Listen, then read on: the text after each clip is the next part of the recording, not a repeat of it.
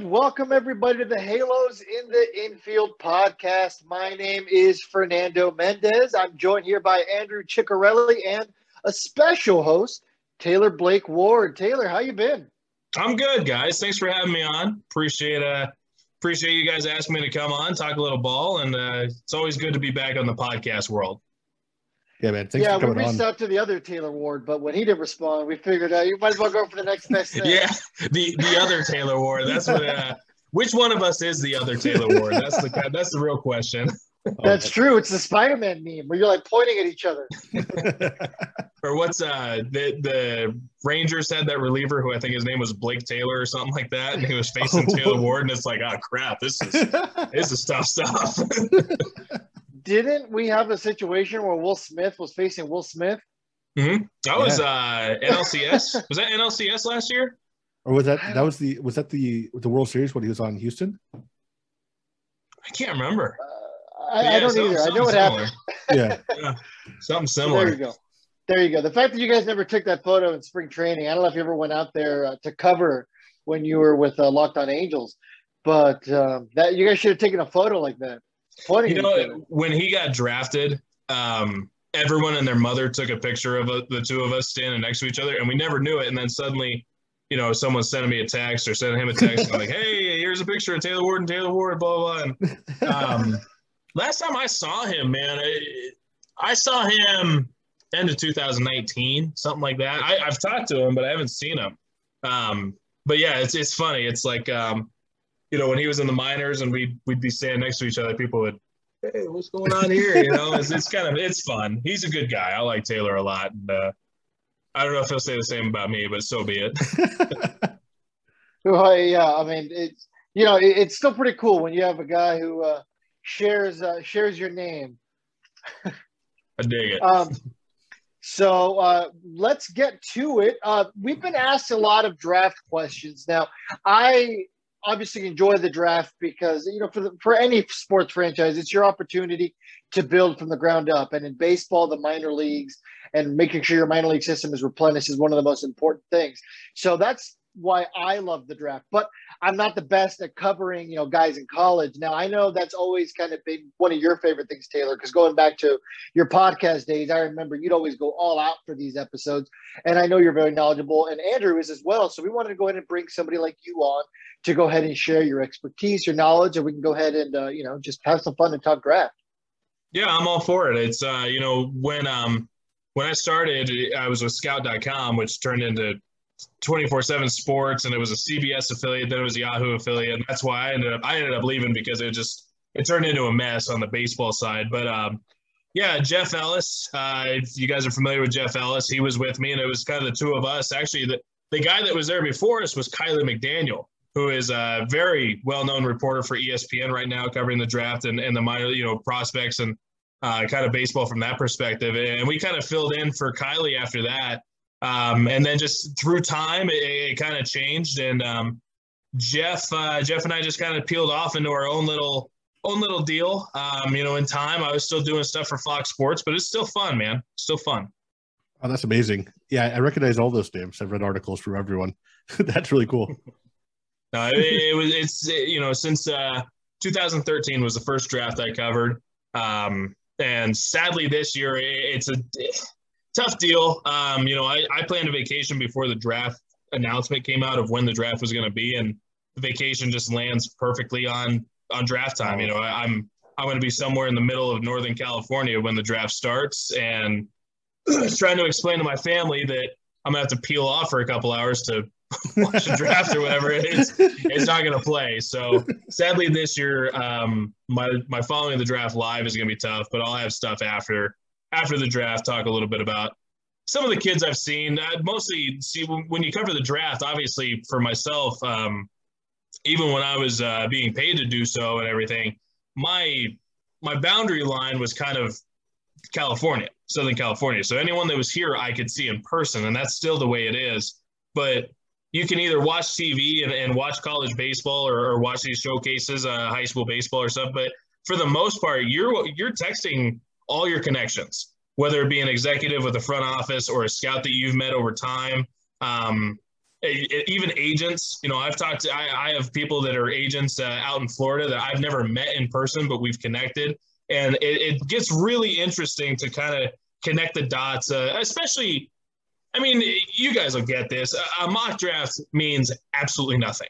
It means yep. absolutely nothing. There is no importance to a mock draft, but damn it, they're fun to read. They're fun to write. Um, they're informational, and it does benefit you as a reader to kind of get a grasp of what is going on uh, before the draft. But literally, no one has ever had a perfect draft. I mean, Jim Callis, I think, went sixteen picks deep, deep one year, and I was like, oh, my gosh, you know, Jim Callis knew the first sixteen picks. Holy crap. But yeah. um, but realistically, they're they're pointless. They're meaningless. So the real draft coverage that you want to do is you want to get the accuracy of what the player, what the scout or the uh, industry perspective is of a player when he is drafted and how it's going to help the team moving forward that did take that player.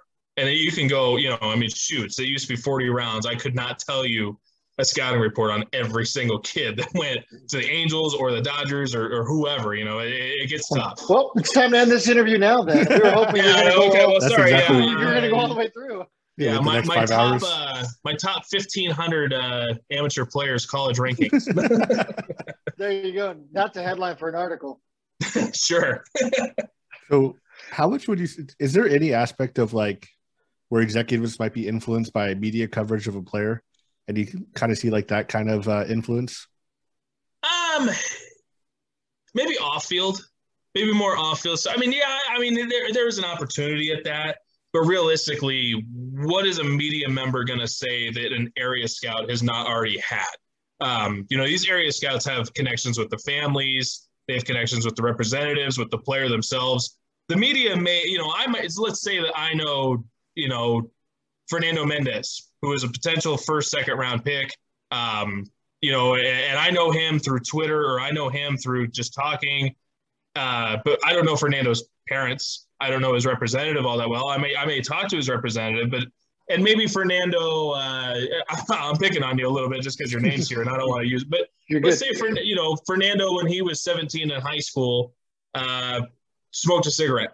You know, I you know for all we know, whatever it is, and now he's a, a college junior uh, that's draft eligible, and suddenly it's like, oh, that cigarette. You know, we got to be careful that he may have uh, lung cancer down the road or something. And it's like, you know, could we have that media influence? Possibly, you know, those are kind of things. And, and there are times where news outlet, I would say major media outlets, you know, M L B Pipeline, Baseball America, et cetera, could have a bonus estimate or something that they've been told is the bonus. And that could be something that the team never had. And suddenly there's a little bit of a, a disconnection there. Those are the things, but realistically, I couldn't tell you that Fernando Mendez needs to go number one overall, and I have a bunch of people, executives, that trust me on this.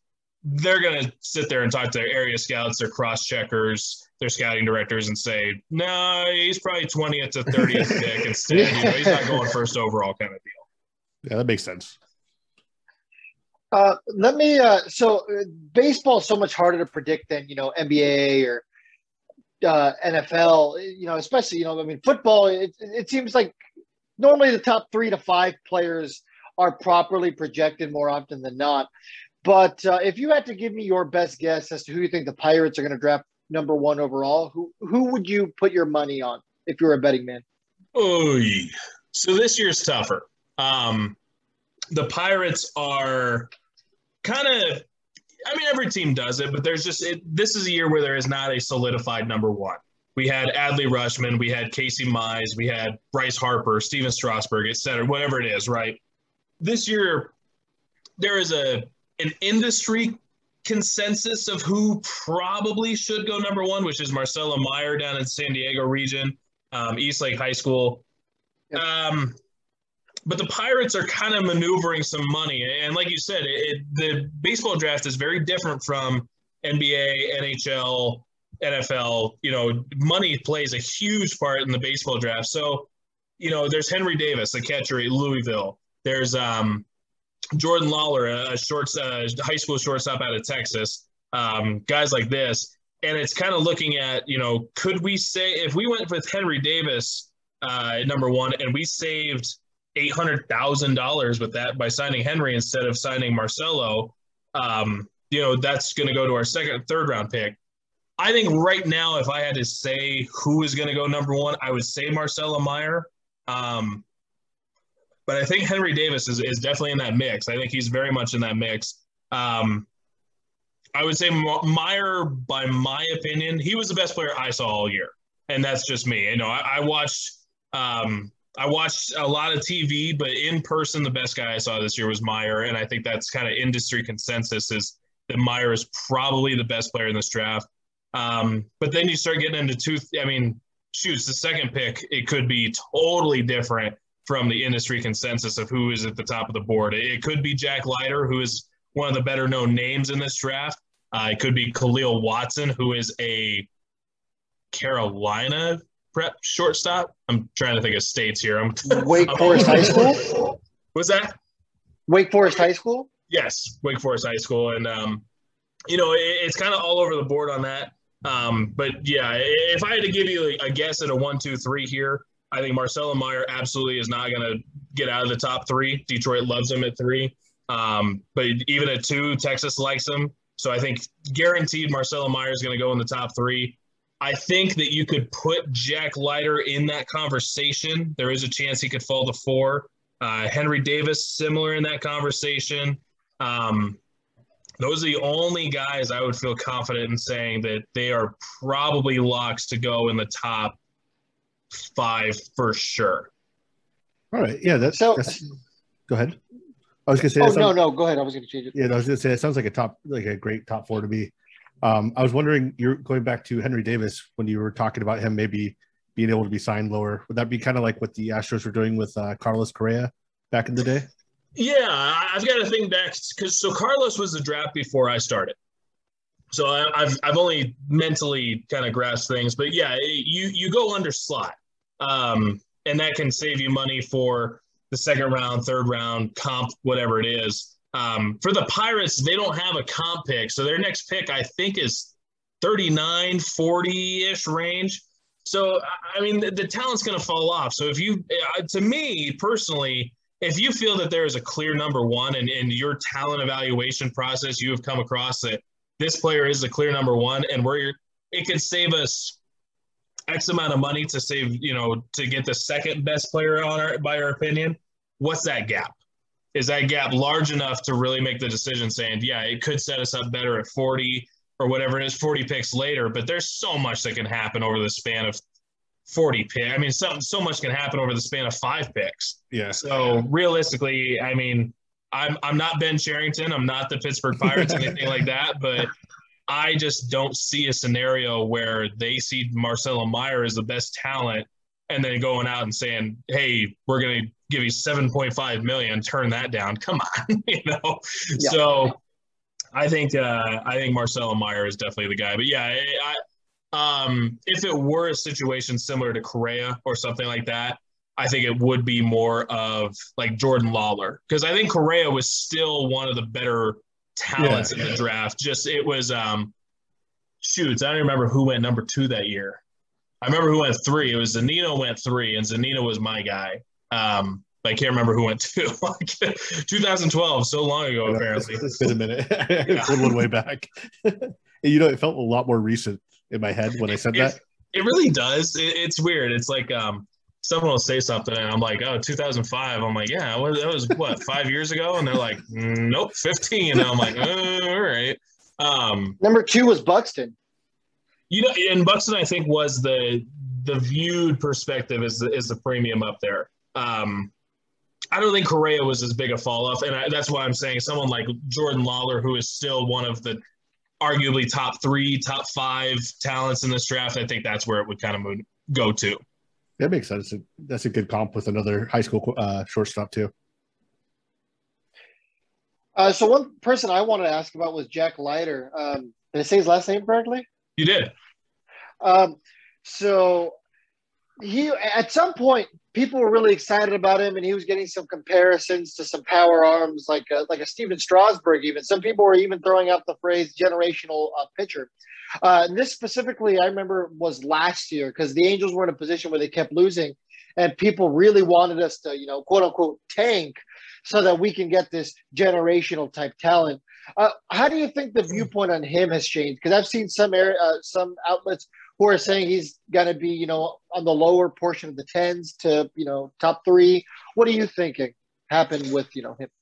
Um, I, I think we as a uh, as a people are more in tune because of social media and because of publications. There is more publication, more social media coverage of amateur talent. Um, so when you hear a name like Kumar Rocker or Al Leiter for three years, you're going to sit there and say, yeah, this guy has been a talent for this long, et cetera, et cetera. Uh, from a scout's perspective, I don't think much has changed. I think that they have viewed him as one of the better arms in general. Um, obviously a top of the first round kind of player, top of, you know, top ten, top five, top one. You know, some guys will probably say he could be the best player in this draft.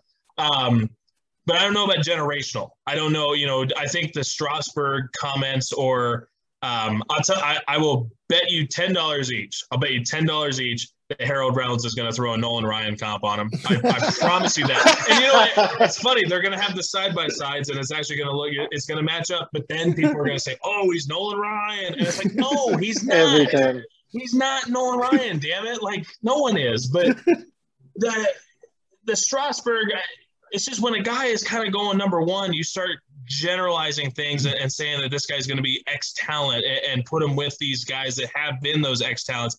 It's not always the case. Um, a Jack Leiter, fantastic pitcher. The comparison that I consistently see is Sonny Gray. So how do we all view Sonny Gray? Very good pitcher in the major leagues, top of a rotation, probably a number two, maybe a number three in a rotation. But if that's the talent that you get from the draft, that's a very good talent.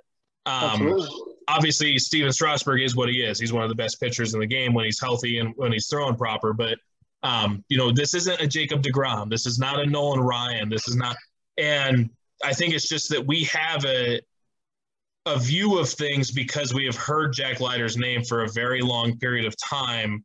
And that kind of transcends to Bryce Harper was on the Sports Illustrated cover. Uh, Hunter Green was on the Sports Illustrated cover. Um, and, and that just transcends in our mind to these legendary talents. That's not the case. Um, and that's not a knock on Jack. I think Jack actually, if I'm, you know, being honest, I think Jack is going to be better than Sonny Gray. It's just a comparison I think is fair to make.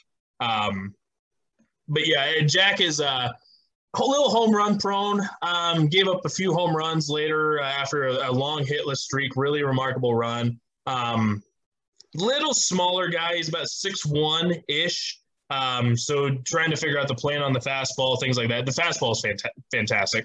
Um, third pitch is good, but you kind of want to see improvements of the third pitch. The command's fine. Um, you want to see a little more power to the curveball. And I'm talking, I mean, we're we're nitpicking one of the best players in this draft. I mean, I, I literally, you know, this guy has all-star potential. I'm nitpicking to the point of very, very nitpicky.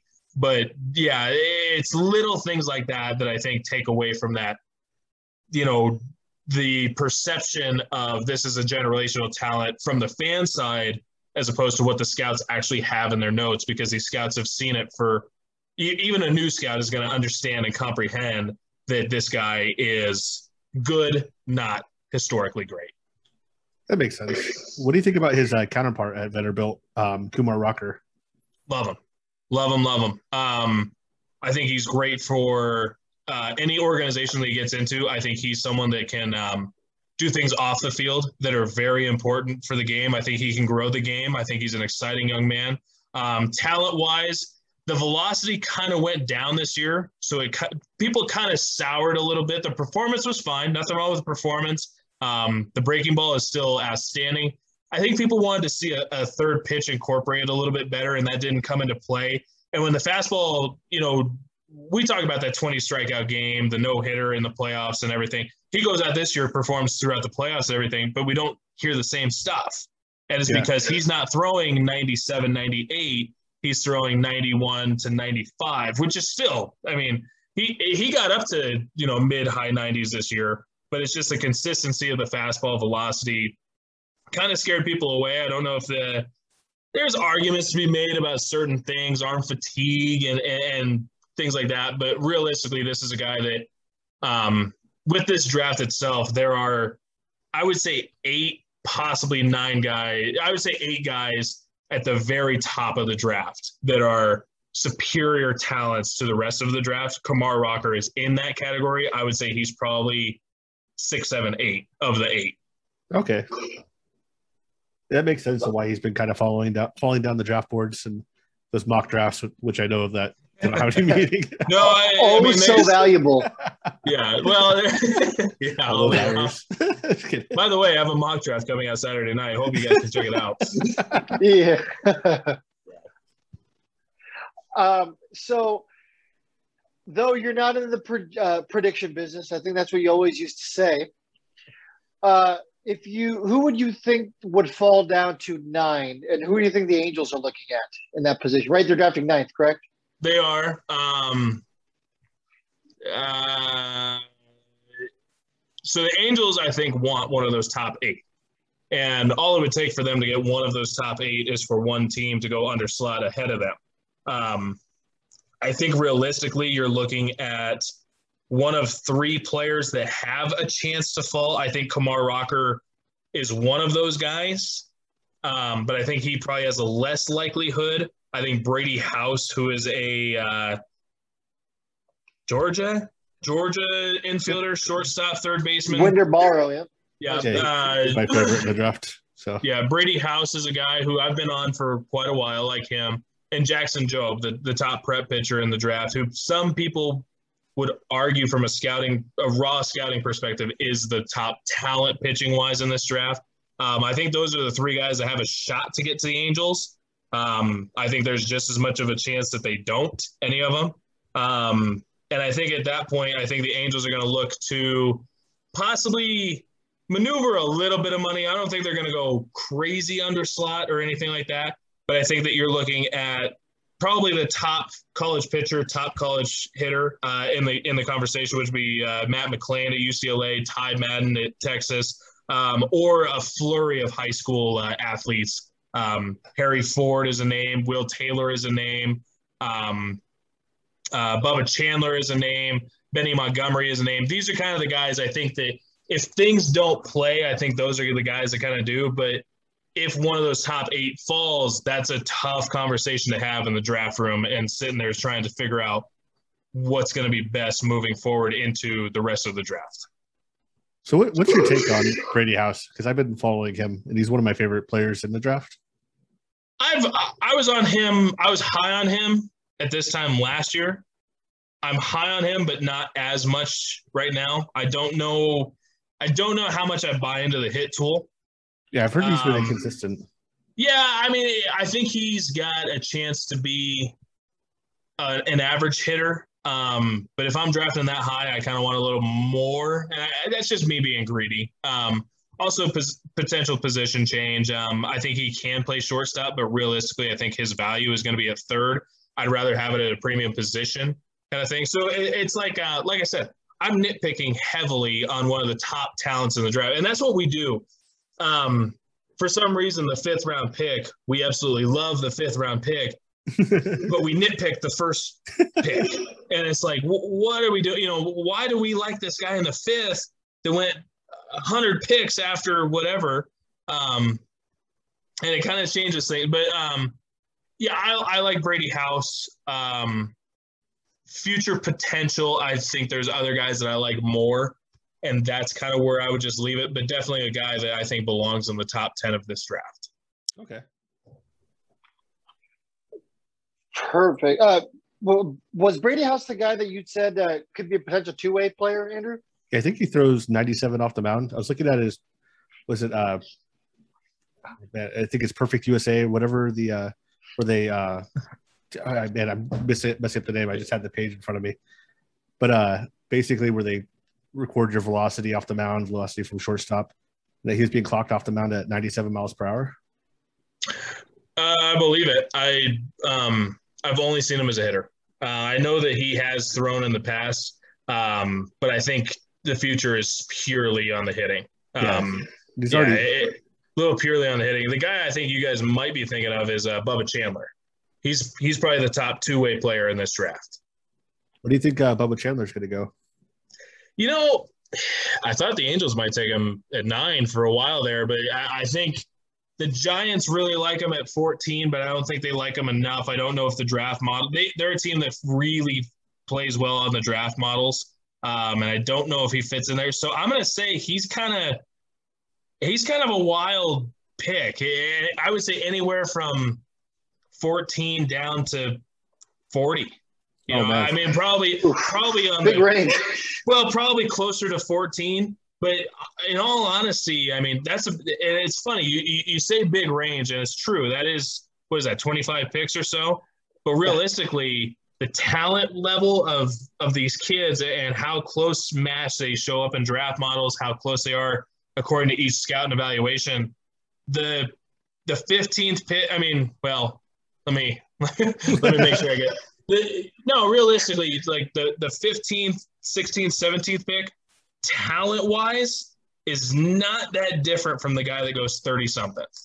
Yeah, that, that makes sense. It's really not that different. So it's kind of like, um, like I said, there, there are eight guys in this draft that are superior to the rest um, at this moment, of course. Everything can change. The draft is a total crapshoot. You have to develop. You have to do all these things. But from a, a talent perspective at the moment, there are eight guys that are at the top of the board. I would say there are ten more guys after that that are in that next tier. After that, you've got a list of about fifty guys that are, you know, you're you're throwing darts.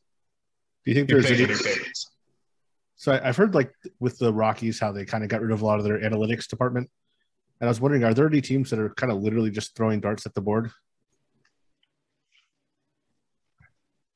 I wouldn't say throwing darts per se. Um, a lot of teams rely on draft models. So it's, you know, you, you've got physicality, you've got performance, you've got age, you've got uh, tools, uh, scouting opinions, all kinds of things like that. And every team has a uh, a board. And it's kind of like a, almost like a power ranking. I, I'm, it's late at night. I'm drawing blanks. But, no, it's, you know, you have your players listed of what you want. Literally until you get down to the th- you know thirtieth, fortieth round. Now we only have twenty rounds this year, but you're going to have every name listed, and you have your favorite at the top. Now, could you move down two slots or something like that? Sure, and you're progressively taking the names out and everything. But every team has, you know, it, it, we talk about uh, rankings. Rankings don't really mean a whole lot of thing. Prospect rankings, but these teams do it. You know, every team has their own internal top thirty prospects for every organization or whatever, you know, however many it is based on a tool set and everything like that. It's the same as the draft. You know, I would have, like I was telling you guys, Marcelo Meyer, he's the best guy I saw all year. He's my number one at the top of the board. My number two, probably Jack Leiter, Henry Davis, Khalil Watson, um, et cetera, et cetera, et cetera. Yeah. And, and you get down into the third round. And I have a guy that's eighty-ninth on my board that I just, for whatever reason, suddenly the opinions in the room just kind of come together and everything. So there's not really any um, throwing darts, but there is definitely some, a little bit of guesswork that, that comes together with this board and everything and, and who your favorites are at the top of the board. But um, throwing darts, I'm, I'm not so sure I'd use that term. That makes sense. So, so uh, oh, go ahead. Oh, no, you're good. Uh, yeah, I'm cutting you off again right there. So I was going to say, um, who would you say has the biggest influence in the draft room? Do you think, like, different teams have majorly different strategies, or that most teams are going about it the same way? It does change team to team. Um, for the most part, the general manager is going to have the ultimate say. Um, but realistically, a lot of general managers trust the people that they hired for that position, the scouting director, and, and the general manager will say, who is at the top of our board? And scouting director will say, player X, and he says, great, that's the guy that we're going to, you know, and it, the general manager has gone and seen these guys, and that's kind of, but, you know, the general manager will say um, something on the lines of, hey, if it comes down to a split in the room, take the pitcher or okay. take the hitter um, and things like, and, and that's the ultimate say, you know, the general manager is the one that builds this team. Um, but the scouting director has a big say. Area scouts, when you get deeper into the draft, area scouts are going to have a, a good say on things. Um, And obviously, if it comes down to it, the owner is going to be the one that has the ultimate say. Um, you know, the owner can come in and say, um, find a way to get this kid from Texas, because I went to Texas, my best friend went to Texas, and this is his son's best friend, and, and he's the best player I've ever seen in my life. Well, you know, and, and he wants this amount of money, and I want to give him that money. But those things happen. The owner, I mean, literally sometimes the owner will come in with Baseball America publication and say, why the hell do we not have a top one hundred prospect? Go get me a top one hundred prospect. What's going on? It's it's happened, it, and it's gotten people fired.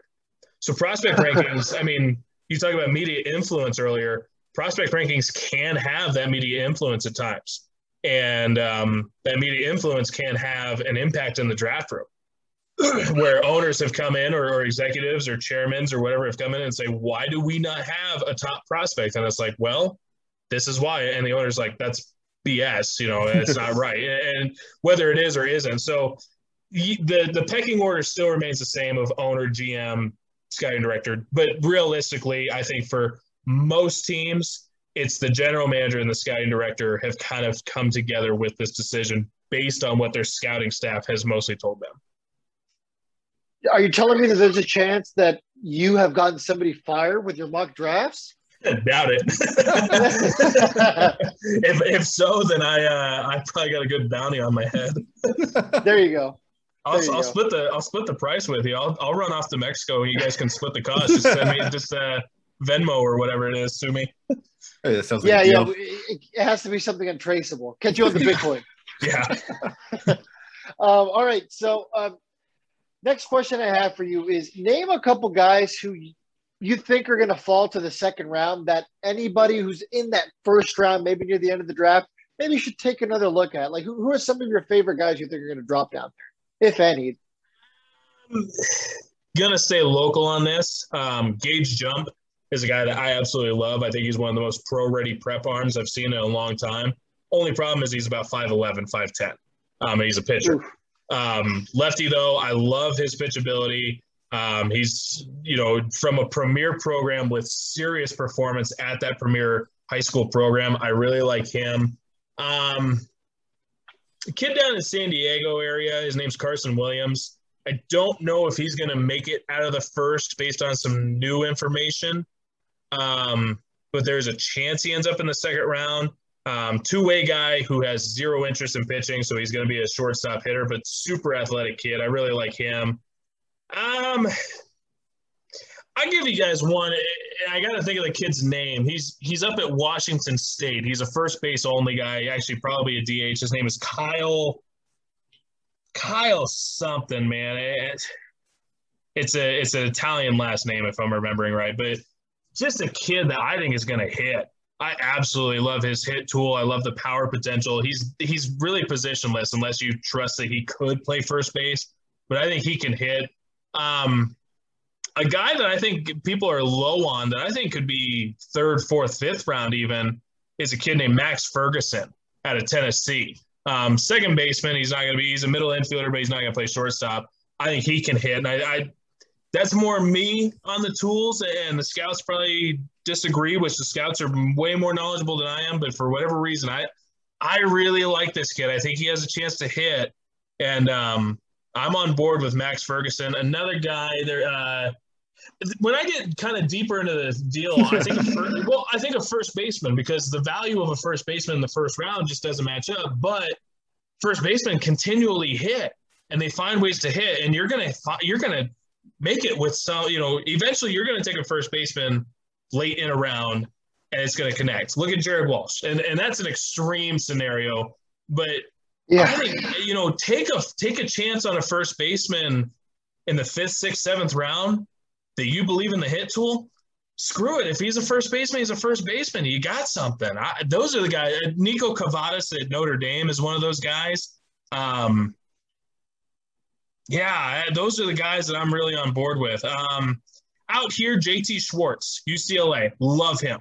Absolutely love him. Probably third, fourth, fifth round, maybe closer to third. Absolutely love him. First base kid. Uh, not he's a development project. Um, the swing, you're going to have to get him into his power, but I'll tell you, if you can tap into his power, that is a serious hitter in the middle of your lineup. I, I really like him. And – like I said, the reason that you know, certain players are ranked or, or go in the first or second round is they're they're better. Scouts believe they're better, and there's you know, and scouts are way more knowledgeable than I am. But there are certain guys in that third to fifth round tier that I'm just sitting there. I'm just like, man, that could be a steal based on my sole opinion. And I'd say um, Max Ferguson, Nico Cavadas, um, the kid from Washington State, the the first baseman there, J T Schwartz. Um, those are the guys in the after the second round. I'm I'm really in on. Oh, and, and Jace Thompson, uh, North Carolina, super athlete, all the tools in the world. Not sure he can hit, but if he can, that guy's a stud. Feels like there's always a thousand players coming out of North Carolina. Every oh, yeah. Well, he's U N C. He's U N C, and um, the hit tool, he's going to strike out a ton. He he reminds me of Trace Thompson. Uh, it just so happens the name is similar, everything like that. But you remember Trace Thompson, the tools that he he had, he had power, he could field. Um, it's just he never hit, and that's kind of where I am with. With Jace Thompson, Trace, Jace, now I get it. No, no wonder I'm comparing the two. But um, I, I just see similar and similar profiles, similar profiles, but definitely a guy that I think is interesting. So there's there's names down there that I like um, that the industry's maybe lower on, which is, you know, I'm like I was telling you guys, I'm yeah. I'm kind of a nobody, but I'll take it. I like these guys. I mean, you've been covering it every year for a long time now. So you definitely have an eye for this. Do you have any players that you uh, were really high on in the past that really just hit it big? Yeah. Um, Jared Kalenic. Um, obviously a major league product, hasn't been there yet, but every year I usually have a guy, you know, like a guy that I absolutely just love. And I'm trying to think of who I've missed on more than, I, than I've hit on because I love Shane Baz. Um, and we're seeing what he's doing with Tampa right now, um, kind of coming up. Um, Shane Baz was a guy. Jared Kalenic is a guy that I just – and I never expected what Jared Kalenic is doing at all. You know, I thought yeah. – kind of my perception was always um, Jared Kalenic reminded me of Jay Bruce. And Jay Bruce was a very good baseball player. Um, could Jared be better than, than Jay Bruce? Absolutely. So it's kind of like, did I expect this? No, but I still like him. And I'd say that that's kind of the – I would say Jared is probably the the top guy that I'm a little higher on when it comes to things. Um, probably unfair to say, but Adley Rutschman. I mean, gosh, I, I love him. How can you not? I mean, I think he's got yeah. future future superstar status kind of thing. I really like him. Um, those are kind of the guys. You know, I'm trying to think of who I floundered on, but I try not to speculate too hard. But it, it's um. The guys you flounder on are the more important ones. The ones that you miss are the ones that you you go back and try to understand why you missed. And those are more important than the ones you hit on. Um, and even like Jared Kalenic, like I knew I liked him. I thought he'd be good. Why did I not think he'd be as good as he is? And that's where it's kind of meeting that gap. But um, a guy that I really liked, and, and this is – I loved him. And I thought he was a middle, middle of the rotation uh, starter. Um And I don't think he ever made it out of high A, was um, Mark Sappington, who I think was a fifth round pick for the Angels back in like two thousand ten, eleven, something like that. I thought he was a stud. And he, uh, he I don't think he ever made it out of high A or double A. Um, but I really liked him. Thought he had a chance to be a middle of the rotation starter. What turned out to be the issue? Was it control? Uh, command, uh, it, it mostly command, um, just kind of execution. Just kind of execution. It, it, I'd have to look back. I was really young um, in kind of my growth of that kind of stuff at the time. Um, but I think more than anything, it was just execution and lack of a third pitch. He did not have a third pitch. And, and the fastball uh, was pretty straight. So, I was mean, he a starter? I loved, uh, was that? Was he a starter? For a time. They moved him to the bullpen over time. Um, another guy during that time that I thought was going to be pretty good was G-Man Choi. Um, Oof. But I, oh, thought yeah, he'd be, I thought he'd be better than he is. Um, I thought he'd be an on-base machine, and, and it just didn't play. But I really liked him. Um, few of the oh, I loved uh, loved Tyler Matzik, loved Tyler Matzik, uh, yeah, and you know you're yeah. seeing what that was a little different because of some internal things, but loved Tyler Matzik. Um, Definitely biased to Brad Miller because when I worked for the High Desert Mavericks, he was kind of our star player, and Um, loved Brad Miller. You know, I'm definitely biased there. Definitely a few stories to go with it.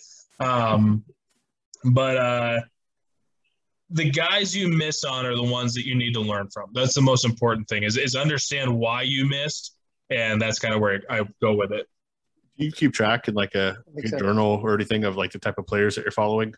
I do. Yeah. I've got, I've got my notebook. Um, and I, I end up, I've, I've got my two thousand twenty-one notebook, but I've got about forty notebooks back at the house. Um, yeah. I mean, you, you keep track, and it's like my, my twenty-one notebook, you know, from what I saw in spring training for certain guys that had video or were with the major league, you know, roster or whatever.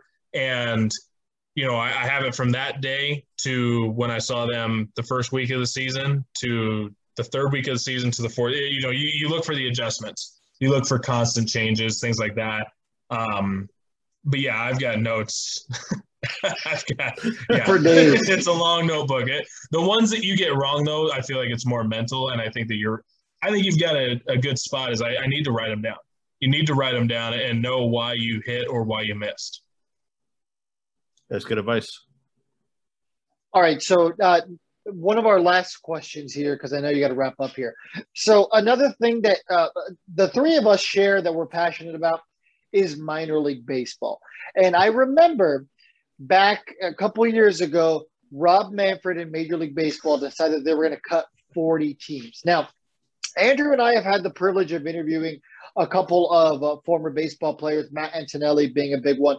We recently interviewed Ty Buttry, and we wanted them to talk about how difficult life in the minors is.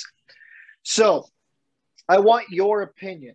A, are minor league players underpaid? I know that's a laughable question, but some people just don't even think that way. And B, what needs to be done to make life in the minors more feasible to the sense where guys can actually afford to play baseball and not basically pay out of pocket? Uh, yes, minor league baseball players are not paid squat. They're not paid shit. Um, sorry, my bad. Um, no, they didn't. Yeah. It's, uh, you know, they work. They'll show up uh, seven o'clock game, right? They'll show up at the stadium at two or three o'clock, four hours there, three-hour game, um, three-hour game, hour post-game shower, everything like that, and, and decompress. So you're talking about roughly an eight- to nine-hour shift at work. Um, some of these guys aren't making a thousand dollars a month, you know, twelve hundred dollars a month. So do the math. I mean, that's, you, you're talking about hourly wages right around four, four or five dollars per hour. I mean, who, who can do that? Oh, and, um, it's just, you know, that that's just an unfair certainty. And obviously some guys put in the work more than others and everything, but, but realistically you need to be giving these guys close to minimum wage. So even if you said, um, well, even if you said that it was to the point of, you know, we're going to make an assumption that you play one hundred forty games, we're going to times that by eight hours, and we're going to pay you minimum wage, fifteen bucks, ten bucks, whatever minimum wage is per state. What, you know, make your own decision, whatever. I don't care. Um, twelve dollars, whatever. But if you did that, that's fair assessment. You can at least, yeah. you know, get away with that and, and explain to a kid, look, you're not going to be making more than minimum wage, but we're going to pay you something that's going to at least, you know, allow you to to live consistently. As for how to kind of establish things, I think what they do in the Dominican is actually really cool. Is it's essentially almost like a college program. It's you have housing. It's it's a dorm. You have housing. You have a, a rule. You know, in, no girls, no smoking, no whatever. You know, things like that. And you have to go to classes. And you know, for, for me, I think that English-speaking players in today's baseball, we need to be teaching kids Spanish. So why, we're teaching the, the Latin kids down in the Dominican English. Why aren't we teaching, at least in some sense, trying to have our English players learn a little bit of Spanish or or, or Japanese, you know, certain languages that, that blend well with baseball. So if you can find – I mean, how much – How much would it cost to buy a chain, a, an owner to buy four houses? Four houses within reason of the ballpark. You put the buses there. You transport them from there and there. And they live in these dorms. And it does take away certain freedoms. You know, it, it takes away certain freedoms because you have to abide by the rules of everything there. But why can't you buy these housing facilities instead of saying to a kid in San Bernardino who's making twelve hundred dollars, hey, um, you know, go find a place to rent, and he's making twelve hundred dollars a month, and his rent is thirty-five hundred dollars. And yeah. you've got five kids sitting in a house in a one, you know, one bedroom house, sleeping four to a bed or whatever. That's unfair, and that, and that's kind of the problem. Um, I think we also need the N F L has their um, their draft. I'm trying to think of how to, they'll put the draft deal or or a, you know a speaker deal with the the kids that are eligible to be drafted in the N F L. They'll put them into this meeting, um, and there'll be women outside. There'll be things outside. And these super hot women go and they say, hey, here's my number, you know, when you get to N F L, call me, blah, blah, blah, things like that. And then the speaker comes out on stage with the girl and says, by the way, this girl has herpes or whatever. And he says, make your decisions wise. Teach the kids just how to be a professional in these sports. Teach them yeah. life of baseball, life of being a baseball player, life of things like that. You can do that in a dorm. You can do that all together. So why not try and house these kids? Um, also, don't take away one hundred something damn jobs from baseball players for each organization by eliminating teams and also eliminating jobs throughout those communities. Um, dear God, just... You know, the worst part about that is the fact that they lied. It was like, oh, well, we're doing this so we can increase the wage. The wages went up by like one hundred dollars, two hundred dollars. It it, no, it was, it was junk. It's... um. I just I was sitting there thinking about Burlington, Iowa. Burlington, Iowa is not that great of a place, and even the people who live there can tell you that. It's per- perfectly fine saying this, but Burlington, Iowa, the Burlington Bees themselves, X amount of people go to each game. It's not it's less than a thousand people per game, whatever it is. But how many employees lost seasonal jobs right there? That were very important seasonal jobs for the year right there in, in Burlington, Iowa. They lost housing, they lost food, you know, whatever it is. Um, you eliminated a very serious part of that community with jobs, income to the community. And I mean, I'm using one city, but forty damn cities across the nation. And, and these are serious towns. I mean, look at what they're, how, the, how they treated Fresno. Fresno's population, I think, is in the top forty cities in the United States. You're talking about one of the top most populous regions of the United States, and you're going to try and bully your way into telling them they're moving or doing this and that. Come on. Come on, Robbie. Like, what? what is this? So, I grew up in Bakersfield, so, I yeah, mean, that's another know, market that just lost a team. Exactly. And and you understand that there was less than one thousand people at every Bakersfield game, and it was specialty nights, but, shoot, there was maybe horrible less than five hundred people. Oh, it was horrible, but – how many jobs? How many people had yeah. jobs there in Bakersfield? Which Bakersfield is not a cheap place to live, even though it's not the greatest place in the, in the world. I mean, um, no no insult here, Fernando, and no insult to people in Bakersfield. I absolutely love I the city, but it, it's, the arm, it's the armpit of California. Um, yeah, I love Bakersfield. I, I really do. But, I mean, shoots, what is that, fifty people per night that don't have a job suddenly? Even if yeah, it's twenty yeah. people. twenty, I mean, fifty, whatever it is, they don't have a job anymore. And that's those, just, yeah. it's upsetting. But to, I would say try and figure out a way to house the players properly. Let their fun, if you're going to pay them crap, even if you're paying them minimum wage, find a way to let them take that minimum wage to at least have a career, at least have a job, not a hobby. Yeah, you, you would think like the economics of it would equal out to a point where if you give them better food, better housing, and even one player turns out to be like a superstar in a twenty-year period, that that value from that one player for the years in arbitration would be more than all the money it costs to do that. Absolutely. Absolutely. Yeah, I think um, I looked it up. It's um, if you gave minimum wage to all your minor league players, I think it would cost you around five, five to six million dollars. And, and I'm I'm trying to remember just off the top of my head, but five to six million dollars. I don't have five, six million dollars laying around anywhere. But what's a middle reliever cost? Exactly.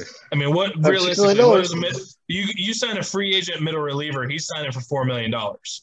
So yeah. you're yeah. telling me that you can't afford a, a middle reliever for two hundred kids to have a chance to be that middle reliever or more? Come on. Yeah, you know, yeah, you know that development is big on stress. When people don't feel stressed, they learn better. They are more secure in their life, they're more likely to put more effort into what they're doing. I just don't understand. No, I, I mean, like I said, I don't have five, six million dollars around, and I can't tell someone that's a, bil- a billionaire what to do with their money, because they became billionaires for a reason. I'm, I have no disrespect for people that have money. I, I don't think, you know, when people talk about these billionaires as, as bad people and being greedy or whatever, they made their money. You know, they were successful with what they did. I'm proud. I'm very happy that they were able to do that. But you're telling me that one guy as a, a role player on your major league roster, you can't look at two hundred kids or one hundred fifty kids and say, I'm going to invest ten million dollars for a year on those two hundred kids with housing, minimum wage, what you, I mean, shoot, you want to add benefits, that'd be ideal, but hey, you don't have to. I mean, how about something normal like nutrition? Exactly. And, and it's, it just seems it just seems so simple to as an investment saying, I'm going to spend X amount, but the problem becomes, hey, I don't have to spend that ten million because they're going to play for a million that I'm, you know, that they cost me or whatever it is. So it's an iffy situation, but I, I think there's a way to, to really do this right. And I think that, you know, Major League Baseball has really let down the kids in the systems. Absolutely. Let me ask you this, as a, you know, as somebody who's a member of the press yourself and has been for a while, why do you think that stories like this that need to be talked about aren't getting the uh, traction that they deserve? Um, a bit of a political game. Okay. National national writers obviously got there for a reason, same as the billionaire owners and everything like this, but they got there for a reason. Um, part of that reason is the relationships they built with certain people. And you don't always want to burn bridges. Um, and I'm not specifying anyone. I'm really not specifying anyone. But also lack of care. I mean, people across the nation in general do not care about some kid playing baseball that's not Mike Trout. That's, I mean, look, I mean, people don't care about baseball in general. Look at Mike Trout. He's a generational talent. How many commercials, how many commercials per night do you see Mike Trout on? And shoots. I mean, yeah. I, I watched it. I was watching a commercial just the other day and asked my wife, I said, do you know who that is? And she said, no, it was Patrick Mahomes. And it's like, I mean, like, people just don't care. And it's, you know, it's just part of it. And it's like, um, you tell me how many people in the in the nation know who Mike Trout is? What's, what's the percentage of people in the nation that know who Mike Trout is, or Shohei Ohtani, or Fernando Tatis, or Aaron Judge? How many people in the nation at percentage know that? Then you start saying, okay, by the way, there's this twenty-year-old kid who's not making minimum wage down in Knoxville, Tennessee, or wherever it is. Um, are you willing to support this case? And it's like, no. Like, what are yeah. you talking about? So it's, yeah. it's lack of care. It's lack of care across the nation. It's a it's a very specific market. Um, I mean, I'm sure that I, I'll tell you right now, I'm sure there are other places that have the same issue, other other businesses. And I'm not talking sports. I'm talking there's businesses that have this problem that I have no idea about. And sadly, I, I might not care about, you know, and I, whether that's ignorance to that business or or just lack of interest, whatever it is. And that's the sad reality is, is you, we talk about baseball as America's pastime.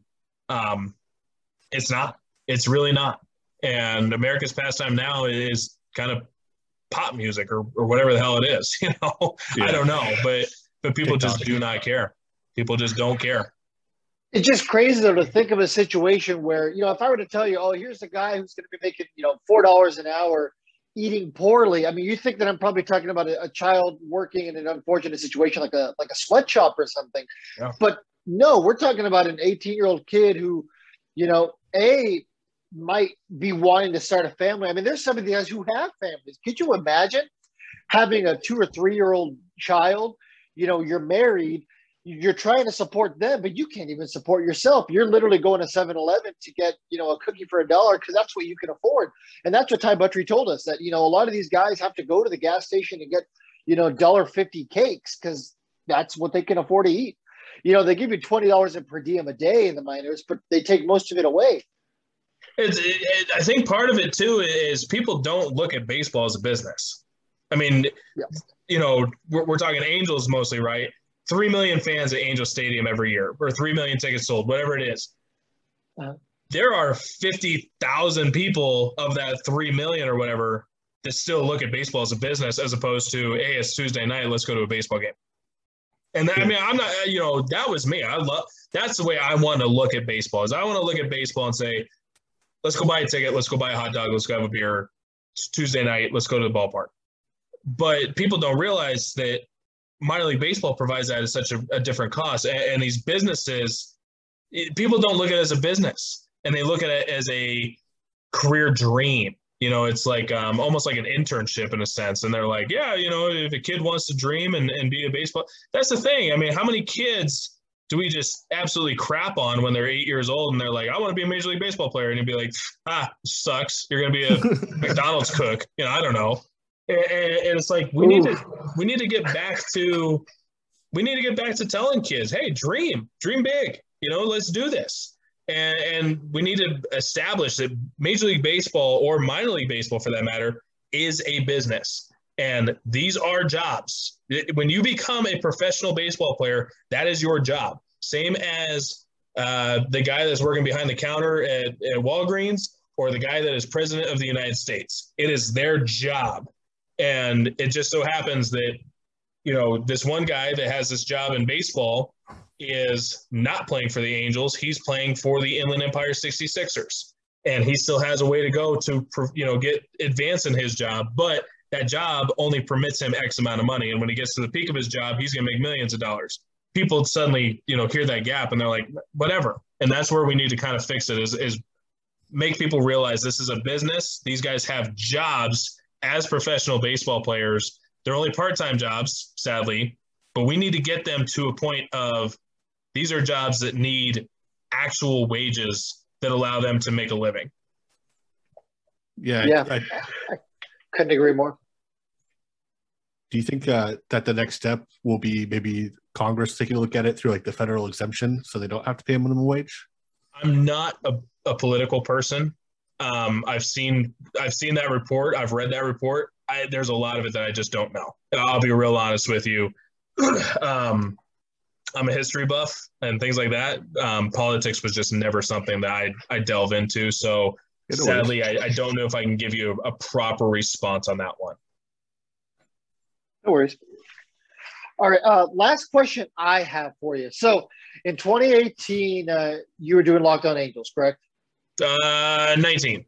nineteen was my first year. Okay. All right. Uh, so, uh, you know, maybe just going back to your fandom then in twenty eighteen, uh, Shohei Ohtani, think back to his rookie season. Did you ever think that the version of Shohei Ohtani today that we're seeing before our eyes would have ever been possible? No. So I thought about that. I, the spring training deal, I didn't care. I, you know, you, you knew like the spring training numbers sucked, and I, all these reports, oh, he can't hit, he can't pitch. It's like, it, shut up. He's it's spring training.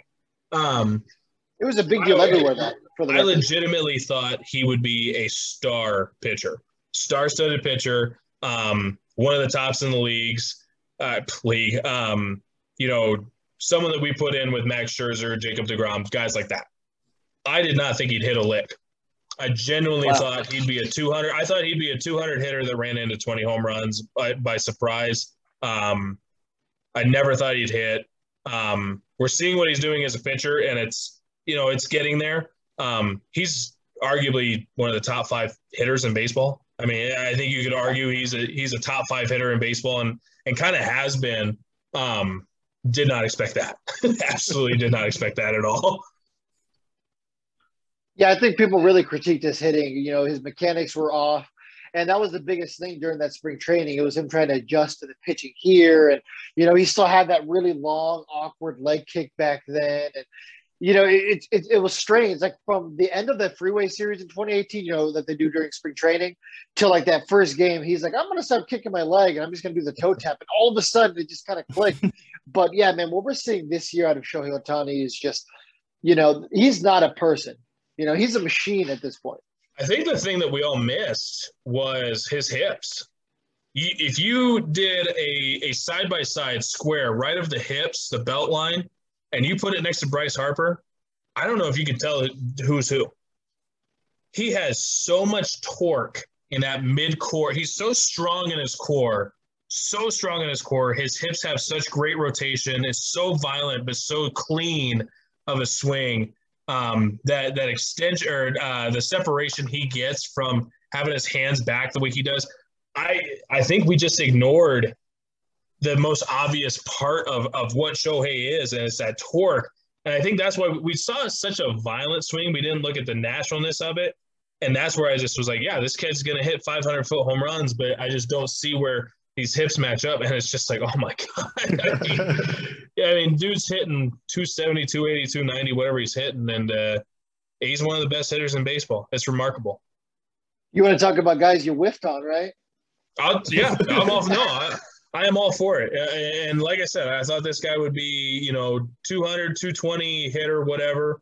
Um, on-base percentage would be serviceable. He'd strike out a ton. He'd hit some home runs. He'd be a hell of a pitcher. And, uh, yeah, I'm cool with being wrong on that. And I, I'm starting to figure out why I was wrong with that, and I'm happy with, with what I've come up with.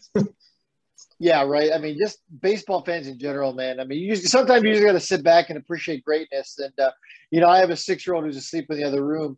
And, you know, just, it, just he he goes to games and he's starting to really like it. But, you know, just one day I just want to be able to sit back and tell him, like, you know what, son, like you just got to sit back and enjoy it. You know, we've all had those players that we just sat back and truly enjoyed. But he he really is a guy that he's going to tell his grandkids about. It's it's funny. I, I was obsessive with Shohei when he was in Japan, um, all the way to coming over. And it didn't matter who he was going to sign with. I was obsessive about him.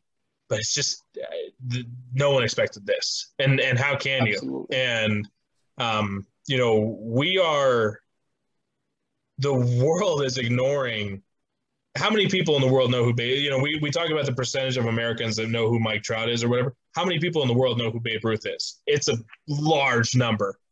Absolutely, we, we need to start getting yeah, the world to know who Shohei Ohtani is. one hundred percent. Yeah, that goes to the mismarketing of just several players in general, but uh, you know, that goes on uh, certain people who run baseball. Maybe maybe we'll we'll stay out of that business for now. But yeah, uh, maybe thanks. A future episode. thanks, uh, thanks, Robbie. Yeah, absolutely. But yeah, no, they should definitely be doing a lot more to market Shohei Ohtani. Hopefully, they get that memo. And if you guys are listening to this, market Shohei Ohtani. That's just a, a money printing machine. If that, I mean, that's what you guys care about, right? Come on, Robbie. Yeah, they have a twenty-four hour um, camera, right? On Shohei Ohtani at all times in Japan. So whenever they absolutely do. Now, keep this in mind. This is the most documented player in baseball, maybe ever, right? Yeah. No one knows what his off-field activities are.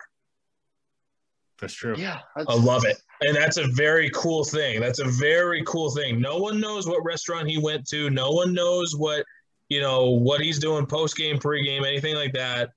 But he's the most documented player in baseball. No, everyone knows that he was at the stadium at one thirty-seven p.m. with uh, fifty-seven seconds, but no one knows what he did before that. I love that about him. Absolutely love yeah, it about him. Shohei Ohtani's definitely an Instacart DoorDash kind of guy, I feel like. he's the, he, he doesn't get out. Like, you know, like you'll find photos of like Mike Trout like at Pet, Petco on, a, yeah. on Twitter. You know, like, oh, he's here. He's at Fogo de Chao. You know, something like that. But, yeah, you're right. Now that I think about it, I never hear about Shohei Ohtani. Like, people tell me, like, oh, yeah, Mike Trout's favorite hot dog place is over here. You can catch him there most Wednesdays.